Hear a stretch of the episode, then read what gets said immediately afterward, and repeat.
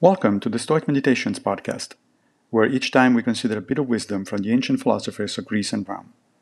I am Massimo Pigliucci, a professor of philosophy at the City College of New York, and I will guide you through this reading.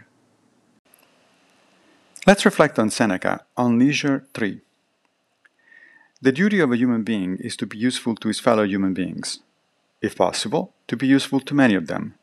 Failing this, to be useful to a few failing this, to be useful to one's neighbors, and failing them, to oneself. For when we help others, we advance the general interests of humanity.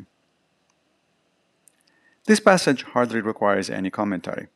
It is a splendidly succinct reminder that Stoics are very much into helping the human cosmopolis as much as we can.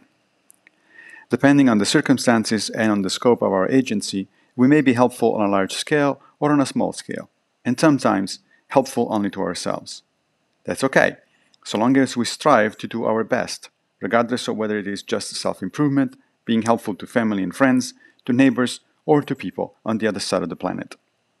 So this week, reflect on how you're going to do your part. Then do it.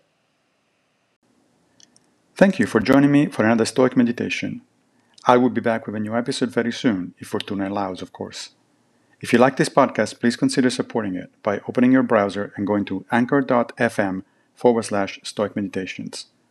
Also, please take a minute to give the podcast a good review on whatever platform you use to listen to it.